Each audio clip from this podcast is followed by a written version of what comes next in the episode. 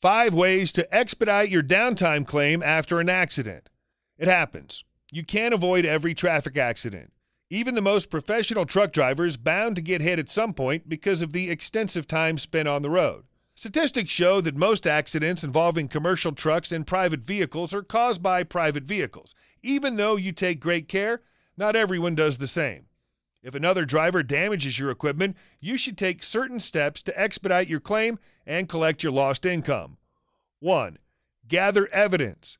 After making sure everyone is safe and alerting emergency personnel is needed, start gathering your evidence. Take pictures of everything that may be relevant.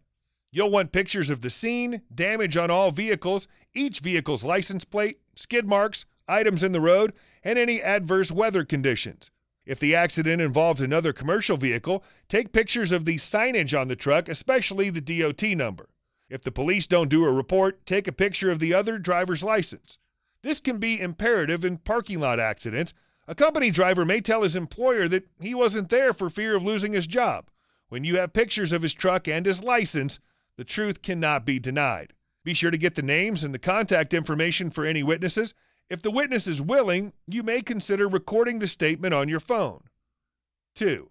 File the claim ASAP. You must be proactive to prevent the adjuster from claiming you wasted time and had unnecessary downtime.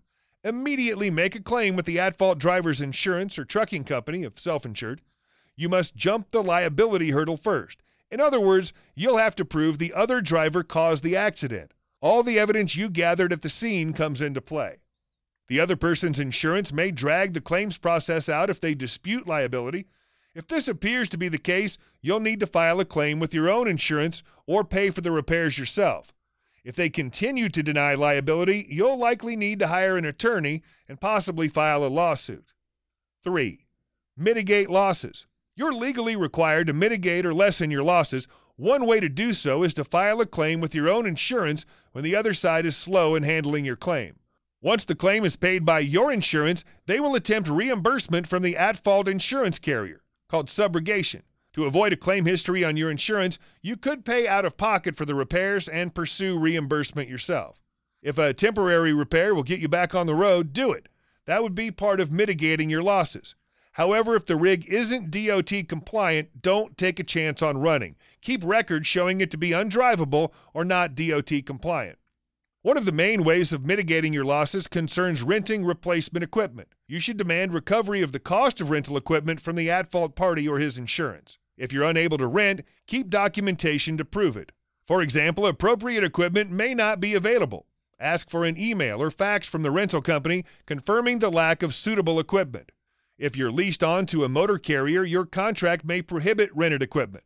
Then you'll need to be prepared to send a copy of your contract or letter from the motor carrier. Some shippers or receivers may ban rented equipment, especially on military installations.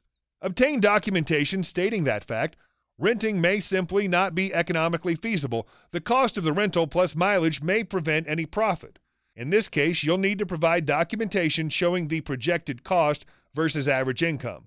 And finally, if Penske, Ryder, or other companies deny your application, ask for a denial letter. 4. Document lost income.